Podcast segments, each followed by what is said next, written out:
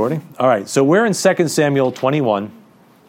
And for those of you either tuning in or coming back, I know it took a few weeks, but we have been just marching through the books of the Bible, doing something of a, I guess, a Bible survey and just seeing what does the Bible have to say uh, in each of these books. And we've gotten up to 2 Samuel, and we kind of parked on it for a while.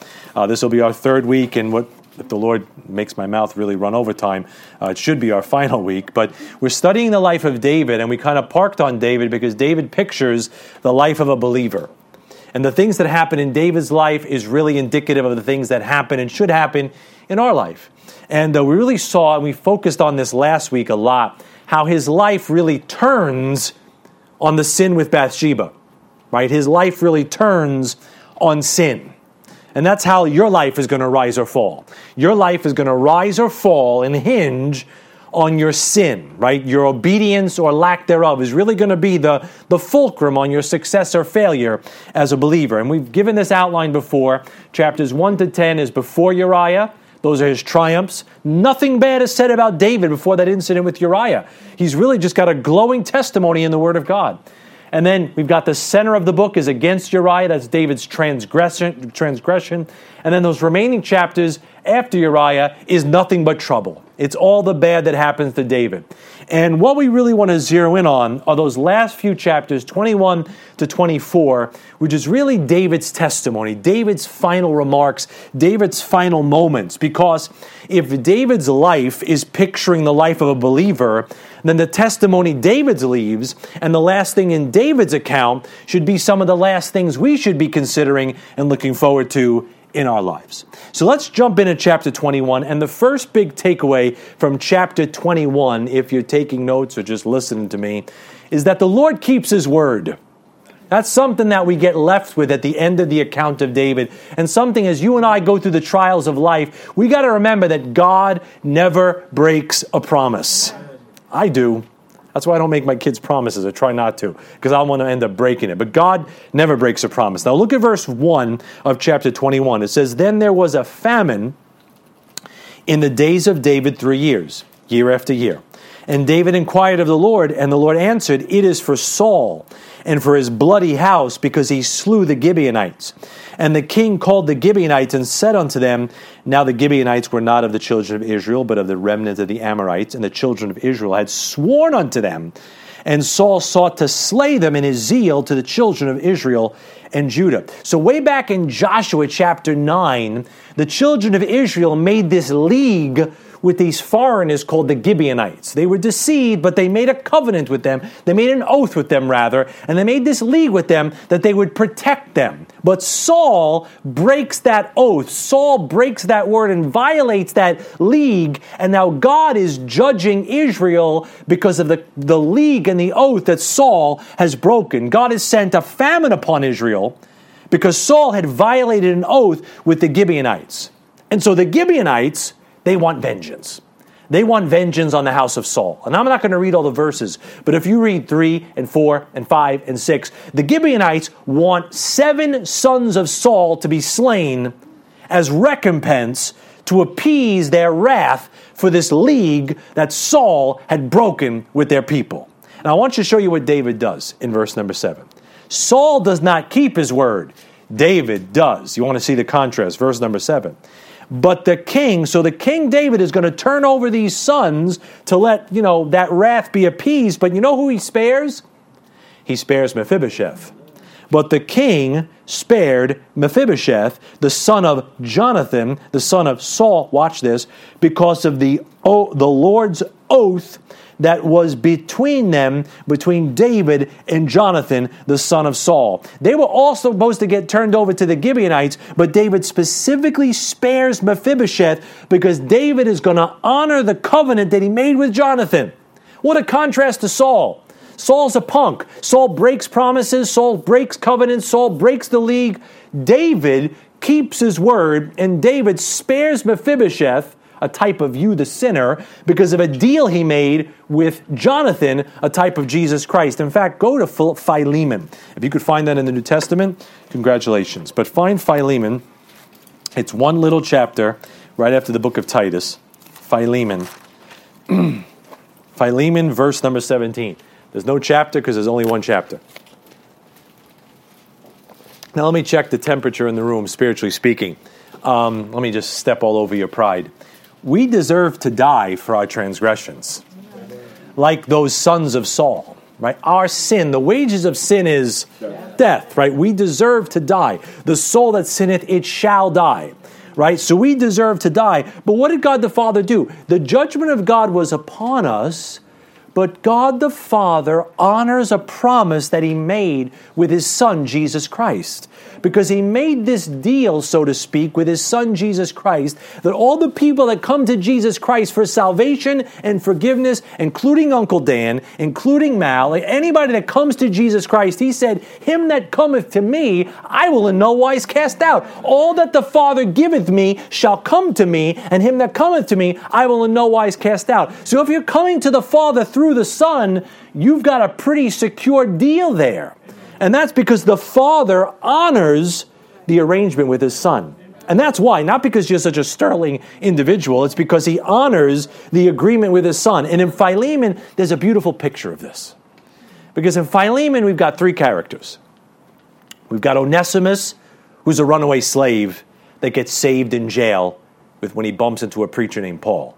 We've got Paul, and we've got Philemon. You say, who do they represent? Onesimus represents you. You're a sinner.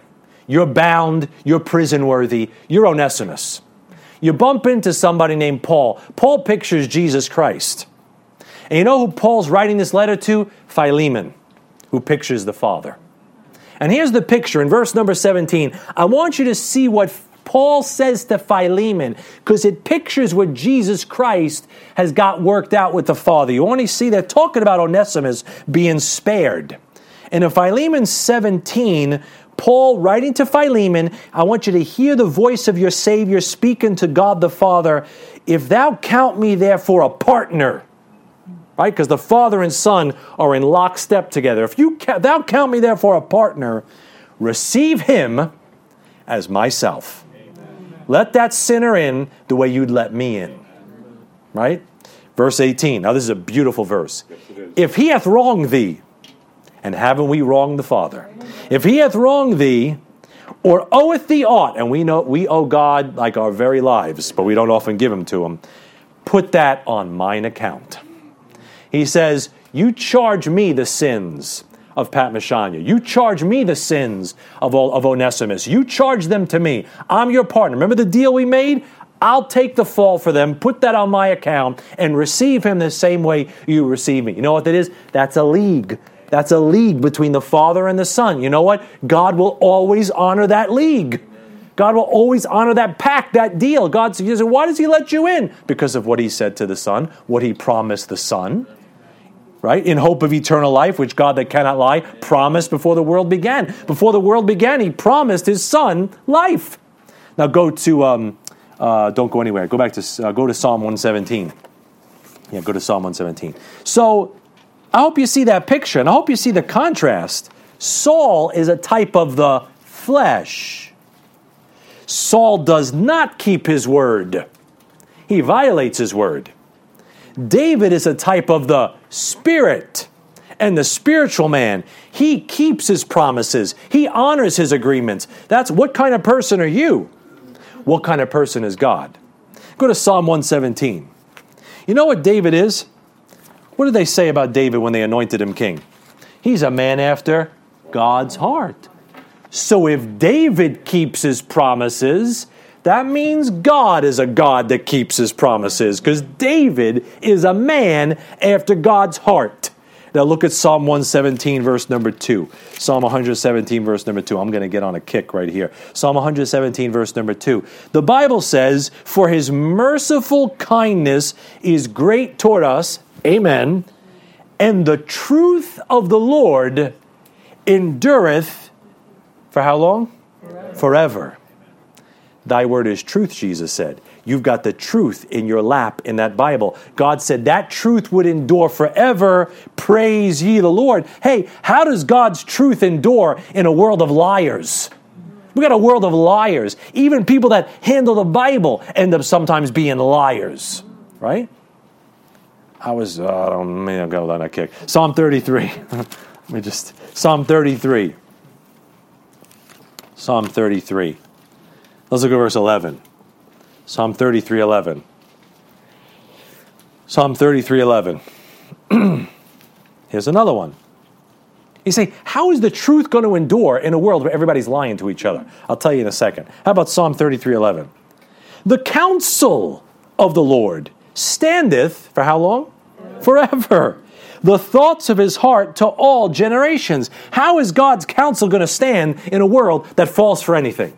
Man, they fall for anything. I mean, people are just, people don't have any convictions about anything. As long as gas is a decent price and the line at Dunkin' Donuts isn't too long, most people are moderately happy. I, the, the boob tube could say anything. Pigs are flying. You know, this is happening. The moon is made of cheese. They'll be like, okay, as long as the Dunkin' is flowing and the gas isn't too expensive, they're chill. They're good to go. They're happy go lucky. But how is God's counsel going to stand? Go to Psalm chapter 12. How is God's thoughts going to continue? How is God's truth going to endure? How does God's counsel stand in a world that's full of lies and fools and people that handle the word of God deceitfully? Psalm 12, 6 and 7. If you don't have it memorized, highlighted, or tattooed across your eyelids on the inside, you need to do one of those three things.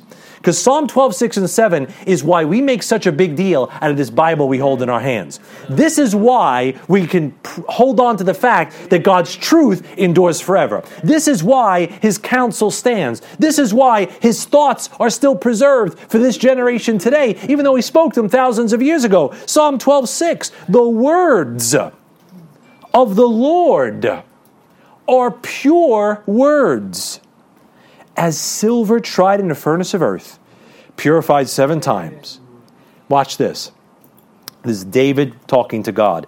Thou shalt keep them, O Lord. Thou shalt preserve them. What? The words from this generation forever. See? You know why God's truth endures forever? Why God's counsel stands? Why we still have his thoughts? Because the Lord always keeps his word.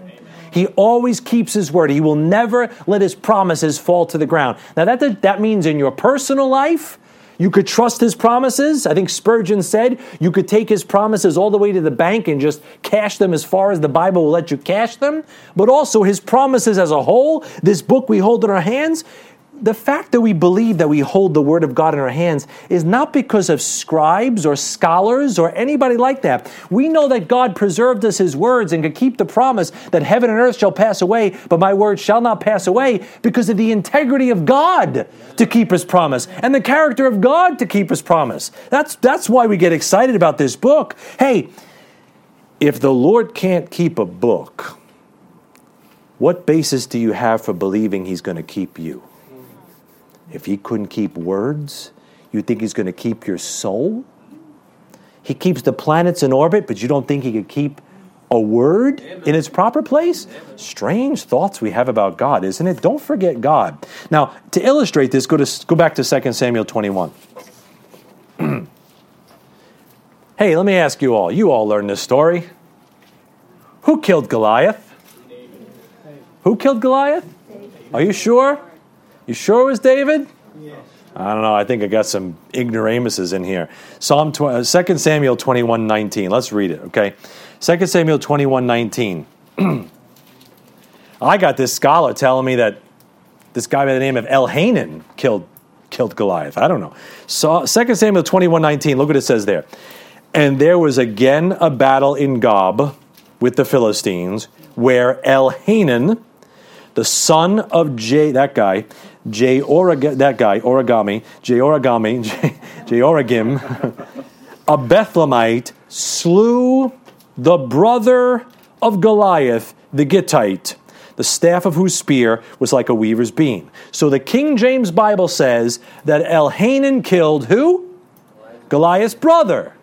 Now I got over here, I just happened to have this on my bookshelf uh, a new international version. This is one of the leading Bibles in on the market, right? And I was looking through it. I said, what does it have to say? Uh, 2 Samuel 21 9, you can come up. I'm going to say this for the recording so you could hear, but I'd have somebody read it. So, 2 Samuel 21 9. Actually, Mario, come up here. Come up here and read it for me. Right? 2 Samuel 21 9. Read it big and loud, just the way I don't look like I'm faking it or lying because they all think I'm a liar. Read 21 19 right there. Read it nice and loud. In another battle with the Philistines at Gob, Elhanan, the son Of of, that guy. of that guy, the Bethlehemite, killed Goliath, the Gittite. Stop. So this says Elhanan killed Goliath. You know why? There's a little footnote. A little footnote. The italics were not in the Hebrew originals. You see your Bible right there? You see your Bible? You see King James Bible? You see the brother of is in italics? Because to complete the sense of the translation, the King James translators had to add words sometimes to complete the sense. Right? You do that all the times when you translate. But the New International Version translators, they didn't want to put those in there, so now you got a problem. You got a Bible that says David killed Goliath and Elhanan killed Goliath. And it's one of the leading sellers on the market today. Isn't that strange? Isn't that wild? But if you go to 1 Chronicles chapter 20, go to 1 Chronicles chapter 20, the Bible clears it up. 1 Chronicles chapter 20. 1 Chronicles chapter 20, verse number 5. Thank you, Mario. Keeping me honest. 1 Chronicles 20, verse 5. You can hold your place in 2 Samuel. 1 Chronicles 20, verse 5. The Bible says, And there was war again with the Philistines, and Elhanan, the son of Jair, slew Lahmi, the brother of Goliath. No italics. It's in the originals that Elhanan killed the brother of Goliath. So when your King James translators put the italics in 2 Samuel, they knew exactly what they were doing. They were guided by the Lord. They knew exactly what they're doing. David killed Goliath. The King James Bible has no conflict, but if you're looking closely at some other versions, you might be a little confuzzled. Amen? Because and God always keeps his word. So let's go, let's look at 2 Samuel 22. Here's the thought for 2 Samuel 22. 2 Samuel 22 is about the coming rapture. We see, and now again, this is the end of David's life. How come David didn't write about this in his younger life? He writes about this at the end because at the end of your time and God dealing with you, there's a rapture that's going to happen. Now, doctrinally, it's going to point to a post tribulation rapture for the Jew, but spiritually, we could take a lot out of it for ourselves. But let's look at it doctrinally right now. Let's just put our great tribulation glasses on and let's look at David. These are my glasses. See that at home? Do you see it at home? All right. What was that show? What was that show on Channel 13? The Mirror, right? And I see Billy and Joey and, you know, Romper Room. I used to like that show, right? And I see this one. Now, some of you think I just ate shrooms at home, but I didn't. I didn't have anything to eat. I'm good. But anyway, we're going to think about this now as David, a picture of a Jew in the Great Tribulation, and we're going to see so many parallels and how God comes to deliver them before the Battle of Armageddon. Ready? Look at verse 5. David picks it up, and he says, When the waves of death compassed me, he's surrounded. The floods of ungodly men made me afraid. The sorrows of hell compassed me about. The snares of death prevented me. So here's a picture of David surrounded and distressed, just like Israel's going to be in the Great Tribulation. Surrounded by waves, that's peoples, all these ungodly people that are going to want to push them into the sea. So David has got nowhere to look but up.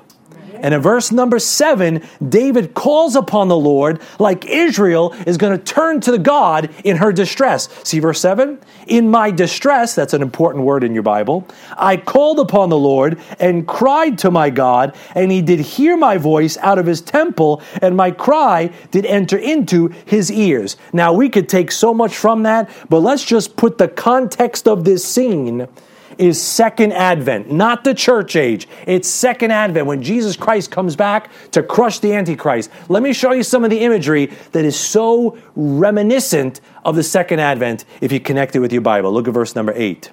What's happening in verse 8?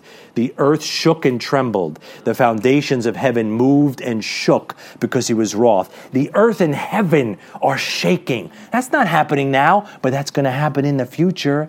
See Haggai chapter 2 and Hebrews chapter 12. You find out about the heavens and the earth shaking around the time of the second advent. Look at verse number 9. There went up a smoke out of his nostrils, and fire out of his mouth devoured. Coals were kindled by it. fire is actually coming out of his mouth to devour his enemies. You think Indiana Jones and the Temple of Doom was freaky? The Bible says that when he comes back, he's going to melt the tongues in his enemies' mouths and melt the eyeballs in their eye sockets. Those people, he's going to almost like vaporize him. It's not just a sword coming out of his mouth, it's fire coming out of his mouth. See Jeremiah 23. Is not my word like as a fire? Right? It's coming out. That's the sword. It's fire coming out and devouring his enemies. That's what's happening right there. Look at verse number 11. And he rode upon a cherub. See, what's he doing riding a cherub? Have ye not read Ezekiel 1 and Ezekiel 10, where he comes back with the cherubs? Oh, you have a lot of reading to do, right? Uh, look at verse number 13. Through the brightness before him were coals of fire kindled.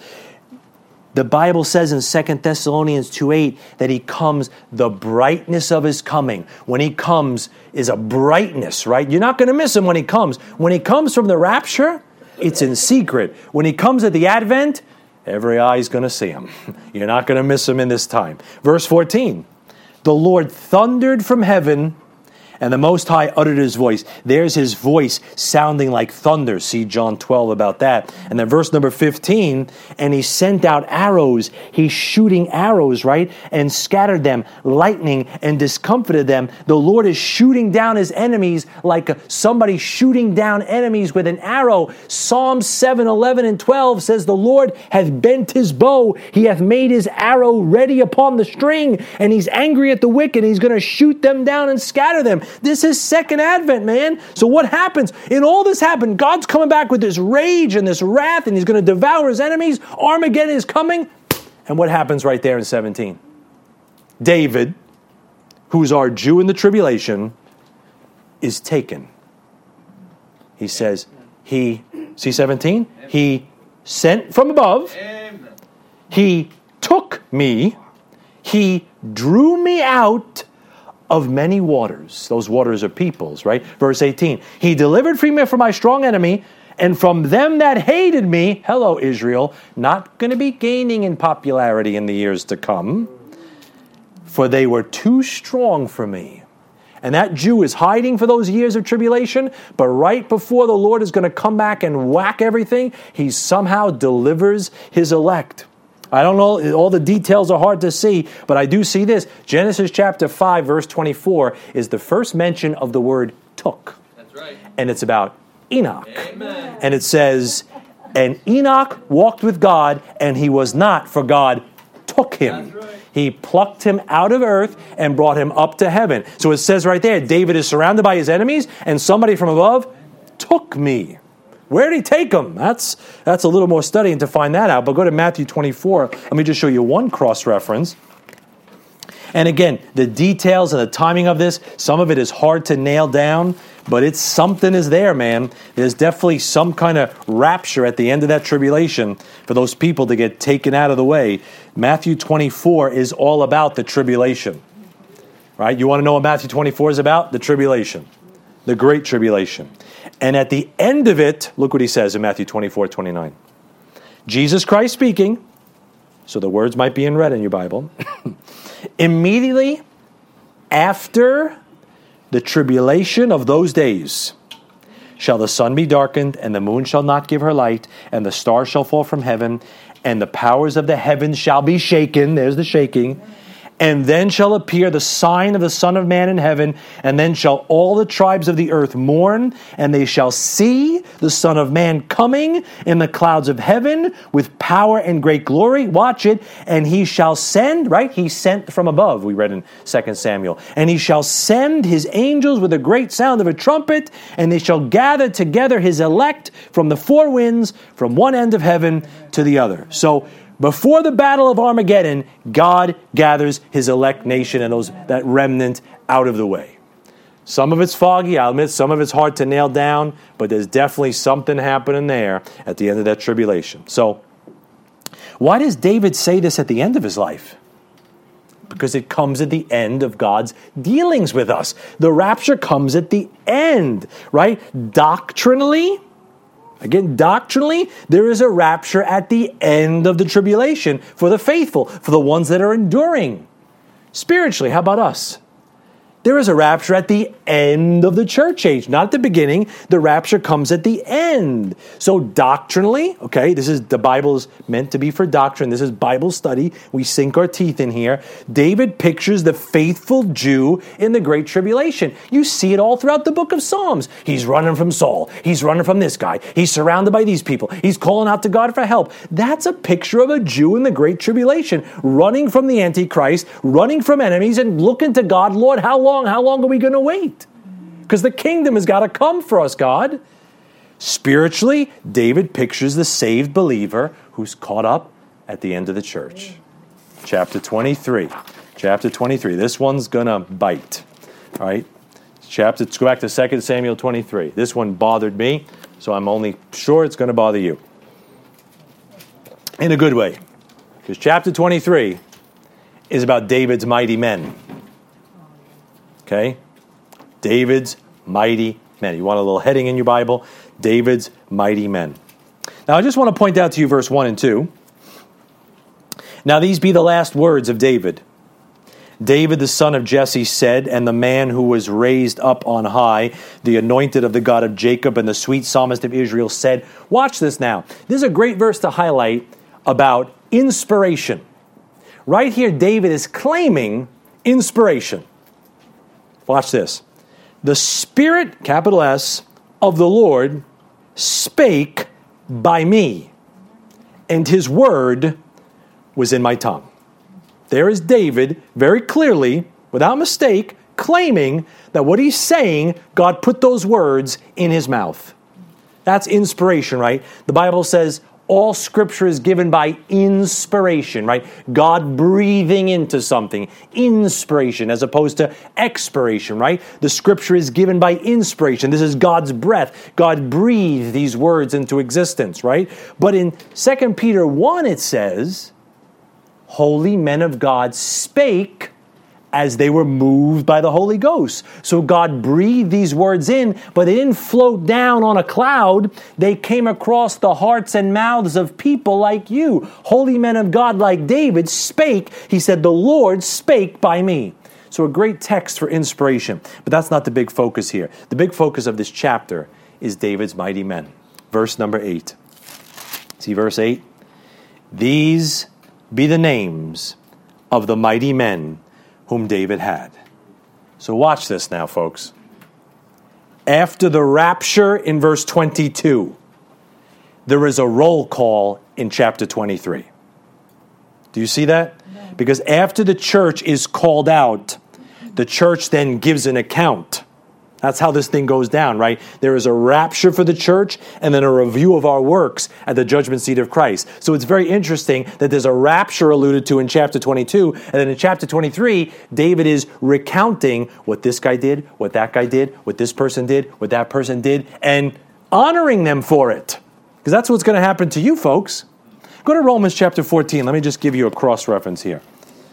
and this as I've said before, and I'll say again, uh, he said it at least 10 years ago. Our founding pastor, Mel Sabaka, said, Nobody talks about the judgment seat of Christ anywhere. I remember Pastor Mel saying it. Nobody teaches on the judgment seat of Christ. It is a great doctrine in the New Testament. It's not a little pet peeve doctrine, it's not, but there is an accounting that's going to happen for what you did with this salvation that God gave you after the rapture. And in Romans chapter 14, verse number 10, the Lord says, But why dost thou judge thy brother? Or why dost thou set it not thy brother? For we shall all stand before the judgment seat of Christ. This is not the white throne to see if you get into heaven or not, right? This is what kind of reward you get once you enter into God's kingdom and God's future plans. So, verse 11 says, For it is written, As I live, saith the Lord, every knee shall bow to me, and every tongue shall confess to God. So, there's a nice little proof that Jesus Christ is God, because that's a reference to Isaiah 45, where God is saying, They're all going to bow to me. So then, every one of us shall give account of himself to God. Who's he writing to? He's not writing to lost people there. He's writing to Christians. He's writing to believers. He's writing to the ones that are called to be saints, right? You and I are going to give an account of ourselves to God. That should that's not foreign. Right? Everybody who works any kind of job in any capacity gets some kind of annual review or quarterly review or some kind of review. Even if you're just doing a job privately, you're a contractor, somebody walks in and they take a look at what you did, whether they like it or not right? It's everywhere, right? Nurses, I'm sure, teachers get observed, right? There's always these things built into our world where if you're working at a job, they want to see what have you done with the responsibility, the tools, the resources, the training that we've that we've endowed to you. Well, hey, God says, I gave you salvation, the Holy Spirit, the Word of God. Okay, I gave you 20, 30, 40, 10, 15, 5. How many of the years you were saved? You know what? What did you do with it? Because I got a reward I want to give you. So, how much of it can I give you? What did you do with it? And that's what's happening here. And when the roll is called up yonder, yonder, will you be remembered as a mighty man? Go back to 2 Samuel. Let's, let's look at some of these mighty men. Man, these guys are, whew, there's 37 of them, but I just want to touch on the first three. They're kind of tiered. There's like the first three, and then another three, and then another group. So it's like, I want to look at the top of the top here. We could look at many others, but I want to look at the top of the top. And there's a lot to why they're in these little groupings, but I don't want to go into that right now. But I want you just to see some things about these first three that might provoke you to want to be a mighty man for your David. You want to see the first one in verse 8? 2 Samuel 23 These be the names of the mighty men whom David had. Here's the first one, ready? The Tachmonite that sat in the seat, chief among the captains. The same was Andino, I mean Adino, right? Every time I see that, I think of Andino. The same was Adino, the Eznite. He lift up his spear against 800 whom he slew at one time. You know what God points out about the first mighty man in his list? That he was willing to fight that he was ready to lift up his spear and take on whoever he had to take on for his captain, for his David, and for his nation. So you say, I want to be a mighty man. I want to get the reward God has for me. I want the Lord to look at me and say, Well done, thou good and faithful servant. So, first thing off the bat, are you willing to lift up your spear? Are you ready to fight the good fight of faith? So many Christians, I'm not saying you got to stand on the street to fight this fight. You could fight your flesh. You could fight all kinds. You could fight the sin in your life. There's all kinds of stuff you could fight. But a lot of Christians are just chilling. They're just like, wake me when it's over. Just, you know, when the alarm goes off, I'll know it's time to go home. But I'm just chilling down here. I'm having too good of a time. But you know what? God says, all right, enjoy. I'll wake you when it's over. But I'm looking for some people that are ready to pick up their spear and fight for me right? Whether it's to get sin out of your life, try to witness to a family member, be consistent with the things of God. It's a fight. It ain't going to come easy. You're not going to become a better Christian by osmosis, by just sitting there and like naturally just growing. You'd be saved 10 years and still be a spiritual baby if you never exercised your faith to grow it all right? You can't just stand in a garage and say, I'm a car. And you can't just sit in church and say, oh, I'm growing as a Christian. No, you got to take some of these things and like wrestle with them and work them out and apply them to your life. You know what that is? That's a struggle. Because everything about your flesh wants to eat a ding dong and lay on the couch and forget about everything but sleep. I'm preaching to myself now, I think, right? But sometimes it takes a little effort to pray. Takes a little effort to read your Bible. Takes a little effort to get to church. Takes a little prayer and concern for somebody else beside yourself to give that person a track and a Christmas card. Right? It's a fight. It's a struggle. The first man in David's mighty men was ready to lift up his spear against whatever army came against him. That's the heart that God's looking for in us. Here's the next guy. The next guy is verse number nine. And after him was Eleazar, the son of Dodo. I don't know about that. The Ahohite one of the three mighty men with David when they defied the Philistines that were gathered together to battle, and the men of Israel were gone away. He arose and smote the Philistines, watch this, until his hand was weary, and his hand clave unto the sword. And the Lord brought a great victory that day, and the people returned after him only to spoil. You know what I see in the next guy? I see a warrior who's just got that sword so close, his hand is like almost attached to it, like a, like a carpenter with his hammer. Just that, that, that sword, he's holding on to it so tight that it's like he's tired, but he's not letting go of his sword. You know what that tells me? Is your hand cleaving to your sword?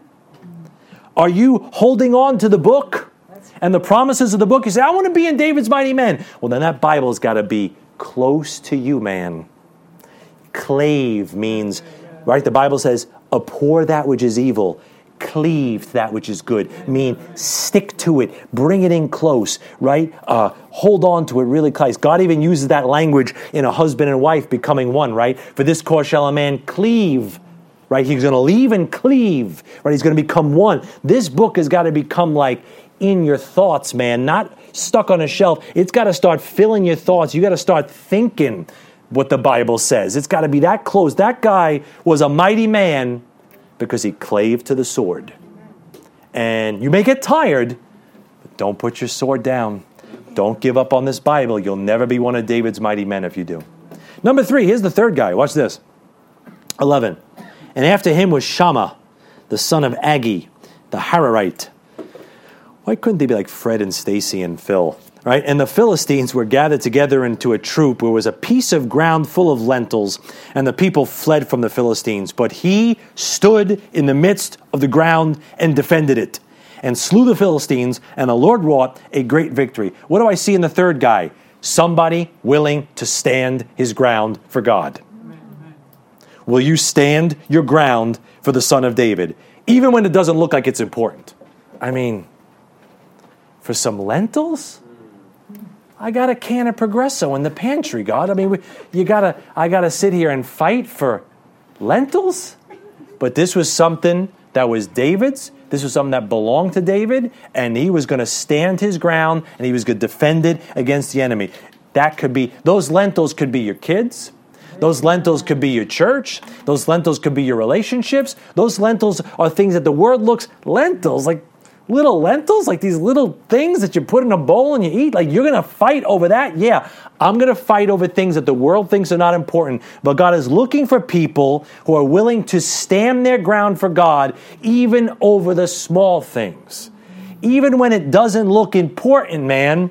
This guy was standing his ground, even when it didn't look important, even when Come on, let them have the lentils. I mean, let's go get a steak. Let them have the lentils. He said, No, this is David's. I'm going to stand my ground. I'm going to defend it for the glory of God. Come on, let them have your kids. Let them have your time.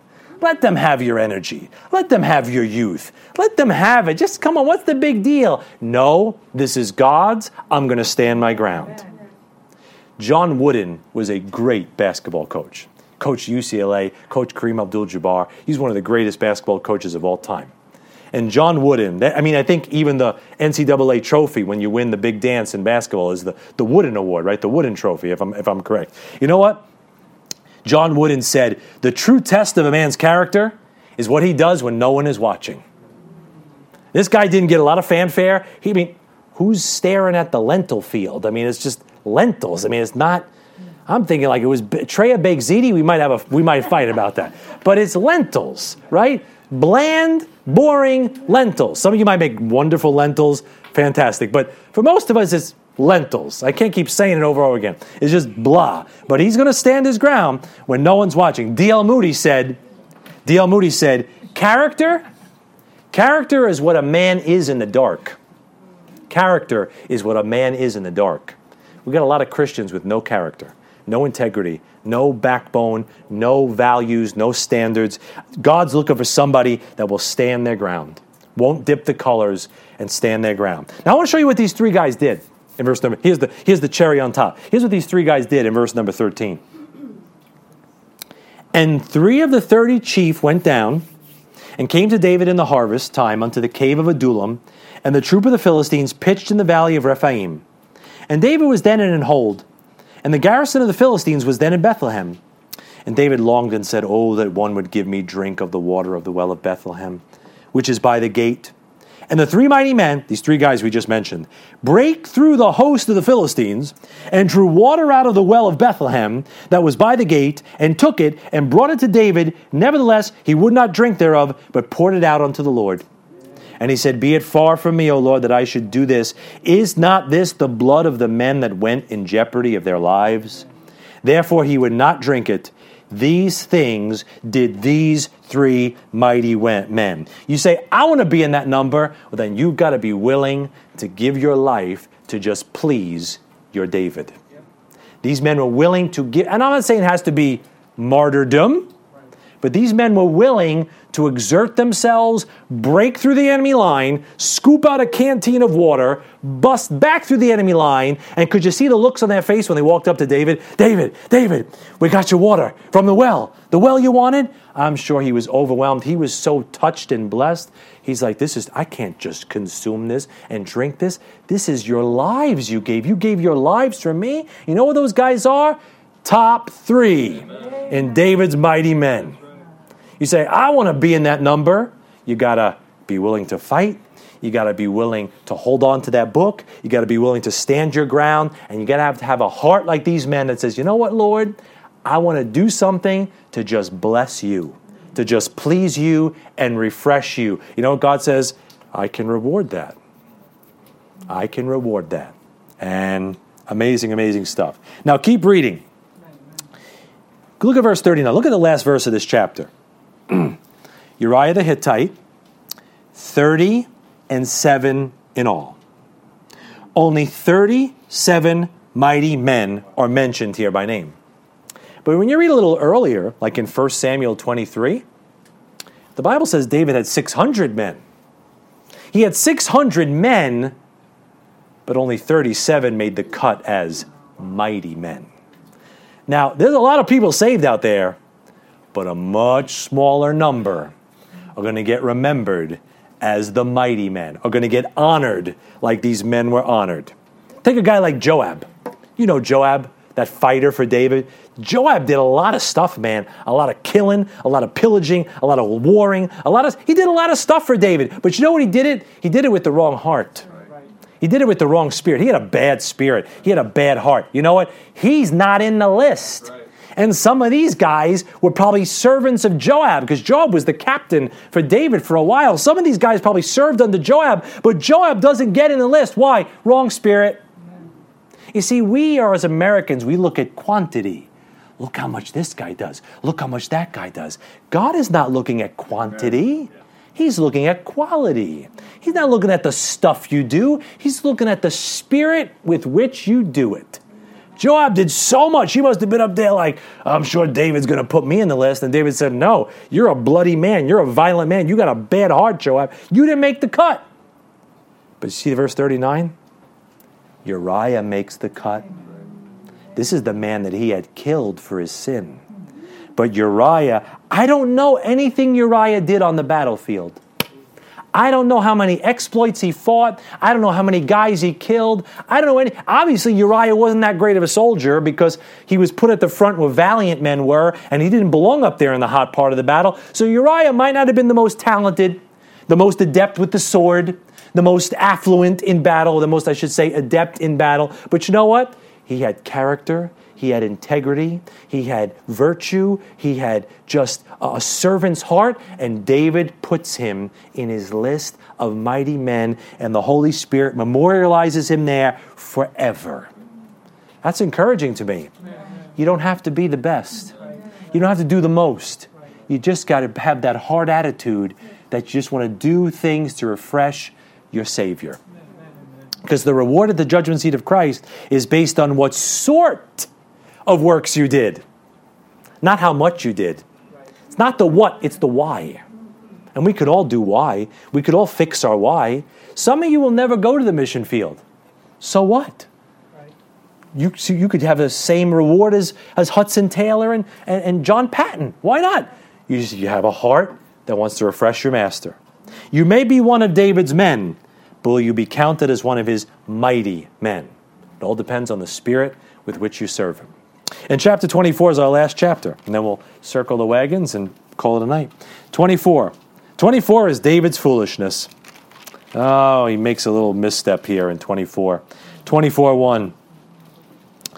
And again, the anger of the Lord was kindled against Israel, and he moved David against them to say, Go number Israel and Judah. So I want you to see the pictures again. Rapture in chapter 22, a review of people in chapter 23, and then the devil moving in the king's heart and the devil rising and doing something in chapter 24. It's a great picture of what's going to happen. There's going to be a rapture, we're up in heaven getting reviewed, and the devil is rising to power and moving on earth. That's what's going on here. It's a picture of the devil rising after the rapture. And it's interesting, if you cross reference this with 1 Chronicles 21, this says the Lord moved David, and First Chronicles says Satan provoked David to number Israel. So who did it? Who influenced David? Who made David want to number all of his soldiers and all of his stuff? Well, it's both. Right? There's a lesson there. It's both. Because, like he did in the book of Job, the Lord is going to give the devil slack on his leash in the Great Tribulation. The Lord's going to let the devil loose on his leash, and the devil's going to do things, but the Lord allowed it. So, on the one hand, the Lord moved David, the Lord's behind this, but on the other hand, Satan is provoking it. Why? Because God is letting the devil off on his leash a little bit to kind of do some stuff. Listen, man, in the Great Tribulation, the devil is going to bark, bite, and devour, but the Lord's letting him. And when you feel the heat of the enemy, never forget, God's always got him on a leash. Sometimes he just lets that thing come up to you and bark in your face a little bit to see how you react and how you respond. Right? So who, who moved David to number Israel? The Lord let the devil loose on him. You say, why the devil, why the Lord let the devil loose on him? To put David's faith to the test. To see what was in David's heart, to see what David was really trusting as his strength and his deliverance. And the Lord may give the devil some slack on his leash to see what you're made of and I'm made of. Doesn't mean God is dead. Doesn't mean God doesn't love you anymore. It just means He's letting the dog bark. He's getting them, you know, run right up close to you. Maybe you can see the spit hitting you in the face to see who you're trusting. Where's your faith, right? That's what He does in the tribulation. God lets the devil off a leash, and two thirds of the nation of Israel sign up to follow the Antichrist, and only a little remnant decides to trust God and follow Him. You know what God did? He just purified some people. There's stories from Eastern Europe when these guys would walk into churches with AK 47s and half the place would run out of the room and only a few would stand their ground and honor God and they would take their put their guns down and say, "All right, we wanted to see who the real Christians are.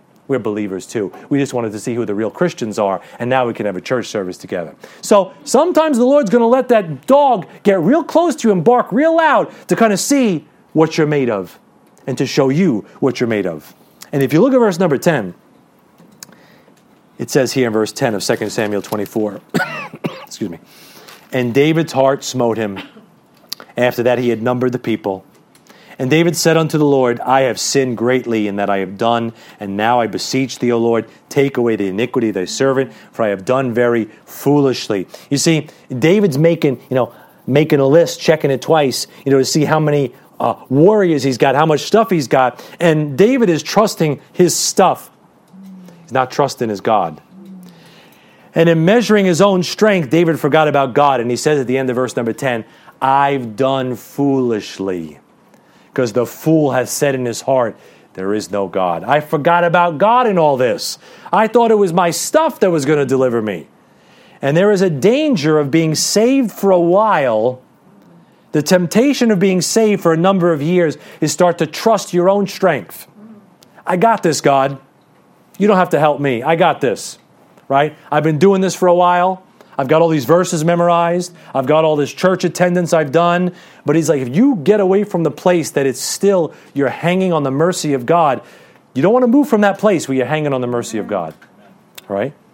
Go to Job 31, then we'll conclude here. I just got a few little points to the end, some takeaways, and then we'll be done. Job 31. Job 31.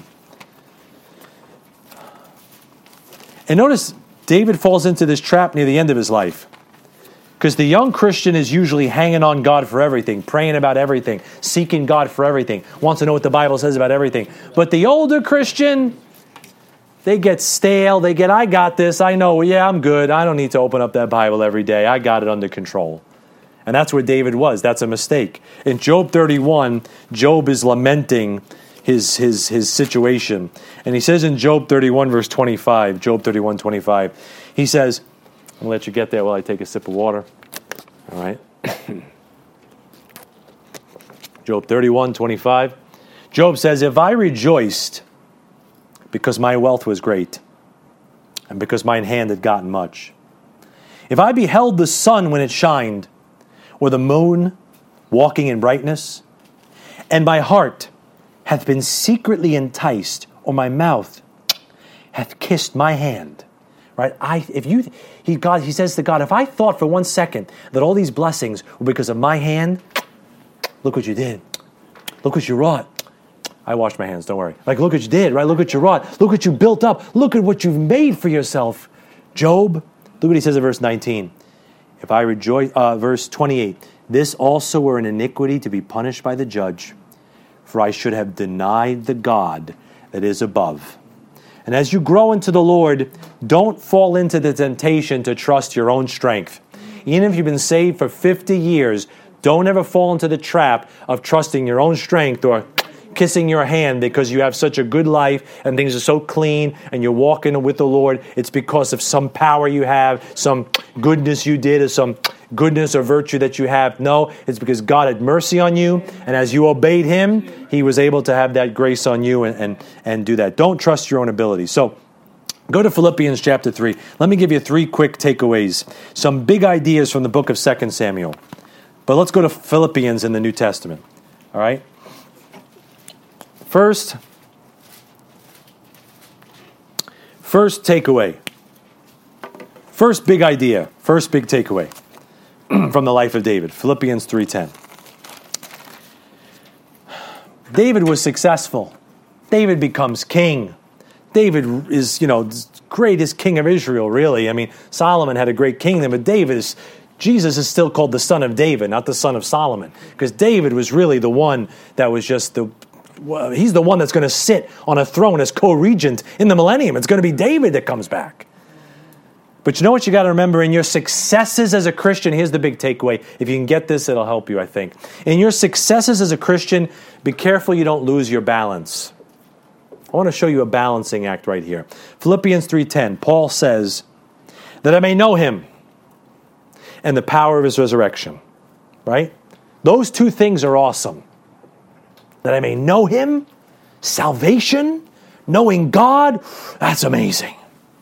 And the power of his resurrection, the power of a transformed life, that this resurrected Savior can give me victory. You see those first two? Those two are all about you. Those two are things that benefit you. Those two are things that help you. Man, salvation and victory, they're awesome. That's what David had. David was sitting on the throne, David was king. Great.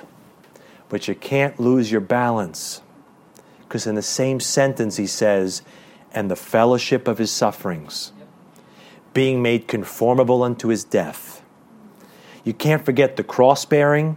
You can't forget the consecration. When you lose that balance, you know what you end up? You end up like David, sitting on your throne, not going out to battle anymore, and checking out the lady showering on your rooftop. And a lot of Christians Love that they're saved, and you should. Love the victory and the power that God can give you through the power of His resurrection. But you can't forget the fact that God is looking for people to also take up their cross and follow Him and consecrate their lives for Him right? You got to have that balance. David lost that balance for a little while and fell into some awful sin. And a lot of Christians want to stop with, hey, God, thank you for saving me. Thank you for your power. But if you stop at salvation and God's power and forget about the cross bearing, the consecration, the self denial, the spiritual warfare, the struggle to put down the flesh and take up the cross and follow Jesus Christ, you're going to lose your balance and make a mistake. And that's what David, that's what David did. And that's a great verse that illustrates the balance. Salvation, victory, cross-bearing, consecration. Those, those things together balance your Christian life out. David, uh, uh, Paul would say, I've got all these revelations, and I got a thorn in the flesh from Satan to buffet me. All right, there's a balance there. All right, next big takeaway, go to Psalm 51. All right, Psalm 51. Second big takeaway. Second big idea from the book of 2 Samuel. It's been a great study for me. I hope you got something out of it. Uh, really, so much about our life as believers. Try not to make this just a dry survey class, trying to interject a lot of lessons for us. Psalm 51 4. Here's the second takeaway When you refuse to make your sin right with God, you only make things worse. When you refuse to make your sin right with God, you only make things worse. I mean, David tried three different plans to hide his sin and he didn't prosper. He that you know, if you cover your Bible, what does the Bible say? If you hide your sin, you cover your sin, you're not going to prosper. But if you confess and forsake it, you'll get mercy. And so David, in the consummate act of not hiding his sin anymore, puts his repentance in the Bible. And in Psalm 51 is David's great prayer of repentance. If you've got the little heading, it says, When Nathan the prophet came unto him after he had gone into Bathsheba, after David is finally confronted by the word of God and repents, he writes this psalm. And in verse 4, he says, Against thee, thee only, have I sinned and done this evil in thy sight. Why does he put that in there? Why does he say that? That thou mightest be justified when thou speakest and be clear when thou judgest. David put that in the Bible so when people looked at David's life and saw all the trouble that came into David's life, they would know it's because David sinned. Not because God was sour on him, but because David had sinned and he was reaping what he sowed. And if David had just, the minute he made a mistake, made things right with God, oh man, how much easier it would have been. Uriah would have lived a lot longer if David didn't have to try to cover his sin. Maybe some of the problems would have been avoided if David didn't try to cover his sin. But when you try to cover your sin and refuse to make it right, you just keep digging that hole deeper, digging that hole deeper, tangling that web more you know, insidiously. Just make it right. Just make it right. Just get it right with God and move on and stop digging a hole for yourself to try to cover your sin. Last one. Go back to 2 Samuel 24. Here's the last big takeaway. And I'll close on this thought with these verses right here. 2 Samuel 24. And this is a good, I think, encouraging way to end. Because obviously, David, in this section, all right, the first section, nothing bad. The last section, seems like everything's bad. David's getting hammered, kids are dying, kids are fighting, kingdom's getting usurped, he's making mistakes. But you know what the last takeaway is that I learned from the life of David? It doesn't matter how you start, it matters how you finish. And David makes a mistake here, but I want you to see verse 17, right? 24 17. And David spake unto the Lord when he saw the angel. Now, God sends a pestilence. He starts punishing the children of Israel for David's transgression. Because a lot of times a leader's mistakes will have effect on the people under him. Hello, Dad. All right. And it says in verse 17, And David spake unto the Lord when he saw the angel that smote the people and said, Lo, I have sinned, and I have done wickedly, but these sheep, what have they done? Let thine hand, I pray thee, be against me and against my father's house. You know what David gets, gets back to being at the end? He gets back to being a shepherd again. That's where God found him as a shepherd. And at the end, he gets back to being a shepherd again. He says, No, no, no, God, take it out on me. He's putting the sheep ahead of himself again. David's didn't matter how he started and all the mistakes, but here he's finishing with the right heart attitude. He's finishing with the heart of a shepherd again. You know what he does to make it right? He pays the price, verse 24. He goes to that threshing floor of, of Ornan, and it says there in 24, he goes to buy it, and it says, And the king said unto Araunah, Nay, um, but I will surely buy it of thee at a price. Neither will I offer burnt offerings unto the Lord my God of that which doth cost me nothing. So David bought the threshing floor and the oxen for 50 shekels of silver. David gets back to being a shepherd, and David pays the price so that he can worship God again in that spot. And you know what? He says, No, no, no, I'm not going to take it for free. I'm going to pay this. Because real devotion is always going to cost you something. Real worship is always going to have a price tag attached to it. And then the last verse of this book, And David built there an altar unto the Lord and offered burnt offerings and peace offerings. Watch this. So the Lord was entreated for the land, and the plague was stayed from Israel. David offers unto the Lord, and God smiles again. God is pleased again. And it didn't matter how he started, didn't matter how many mistakes he made along the way. It only mattered how he finished. That's the most important thing. And, brethren, listen, don't answer out loud too loud. You're going to make mistakes, you're going to get chastened like David. The question is, will you make sure you finish strong for God? Let's bow our heads. We'll have a word of prayer. Let's pray.